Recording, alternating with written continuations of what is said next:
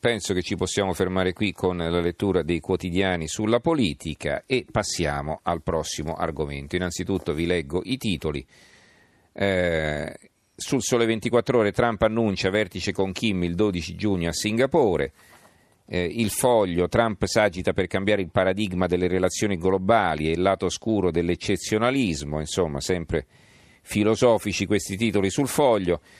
Eh, il dubbio eh, la stretta di mano fissata il 12 giugno a Singapore, giorno speciale per la pace. Il mattino di Napoli, Trump-Kim, stretta di mano il 12 giugno, l'annuncio della Casa Bianca, momento speciale per la pace. Il secolo XIX, Trump incontrerà Kim, giorno speciale per la pace. Giorno speciale per la pace è praticamente quel che ha scritto Trump nel tweet e quindi viene ripresa da tutti questa frase. Il Gazzettino di Venezia, Kim e Trump, vertice in giugno a Singapore. Vabbè, molti titoli simili, quindi per guadagnare tempo ci fermiamo qui con la lettura, invece arriviamo direttamente al commento. E per commentare questa novità, questo indubbio passo avanti nelle relazioni tra i due paesi, ma anche così sulla strada della eh, pacificazione internazionale, perché ricordo che fino a qualche mese fa eh, si parlava apertamente del rischio di una guerra nucleare, abbiamo in linea Moises Naim, analista strategico ed editorialista di Repubblica. Naim, buonasera. Buonasera. Allora, lei come la vede? Effettivamente ci siamo di fronte a una svolta importante, no? Una, sì, un, un, incontro una... che fino a qualche tempo fa era inimmaginabile, insomma inimmaginabile e come è stato detto era, stavamo in un punto molto pericoloso. Uh, vuol dire siamo meglio adesso di quello che eravamo mesi fa quando questi due presidenti si scambiavano insulti, aggressioni e minacce. Adesso stanno, hanno deciso di parlare di pace e questa è una buonissima notizia e vedremo, vedremo cosa succede, bisogna capire per chi, chi è più disperato di, di avere un accordo eh, eh, dei due, eh, credo che tutte e due hanno molti motivi politici e eh, per Trump è, un, è, una situazione politica personale importantissima, lui ha disperatamente bisogno di una vittoria tanto domestica come internazionale e questo sarebbe un, un evento importantissimo e Kim, bisogno, eh, Kim Jong-un ha bisogno di, di rompere la, la, la, sfizia economica eh, che bisogna ricordare che è stata quello che è cambiato da, dal passato adesso è che la, la, Cina è diventata molto più aggressiva nelle sanzioni e che l'economia eh, del Corea del Nord che sempre sta, è fragile, in bancarotta, limitata, è andata veramente a un punto dove era insostenibile e questo che ha portato a Kim Jong-un alla tavola di negoziazione. Allora, l'altra grande notizia, almeno per gli Stati Uniti, perché poi queste notizie in America suscitano sempre grande emozione, il ritorno no, dei tre americani dalla Corea del Nord che sono stati liberati. Ricordiamo invece quando venne rilasciato tempo fa un ragazzo che poi in definitiva non aveva fatto niente, era stato accusato di spionaggio, ma stupidamente non aveva fatto assolutamente nulla, aveva scattato qualche foto e beh, eh, lo hanno ri- ridotto praticamente in fin di vita, hanno restituito un cadavere, un ragazzo che poi è morto poco tempo dopo, no? Caduta la linea con Moises Naim, allora ci affrettiamo a richiamarlo.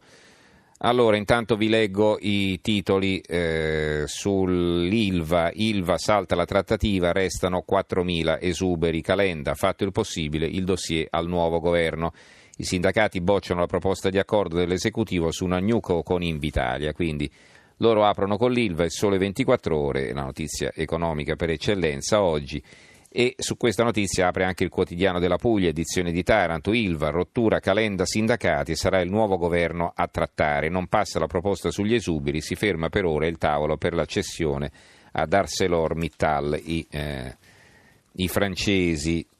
E titolo che troviamo anche sul mattino di Napoli, Ilva, strappo dei sindacati, stoppa la trattativa e qui viene ospitato un pezzo di eh, Marco Bentivogli, Il masochismo anti-industriale. Eh, Marco Bentivogli è il segretario generale della FIM CISL, quindi dei metalmeccanici della CISL, che scrive l'ILVA durante questi anni di amministrazione straordinaria ha perso volumi produttivi, efficienza e gli impianti si sono degradati al punto di aumentare incidenti e pericolosità degli stabilimenti. Un bel stress test di cosa significherebbe nazionalizzare. Allora, ditemi qualcosa su Moises Naim, ce l'abbiamo? Pronto? Sì, pronto. Ecco qua, siamo di nuovo in linea. Grazie. Allora sì, eh, non so se aveva fatto in tempo ad ascoltare la, la domanda che le avevo rivolto.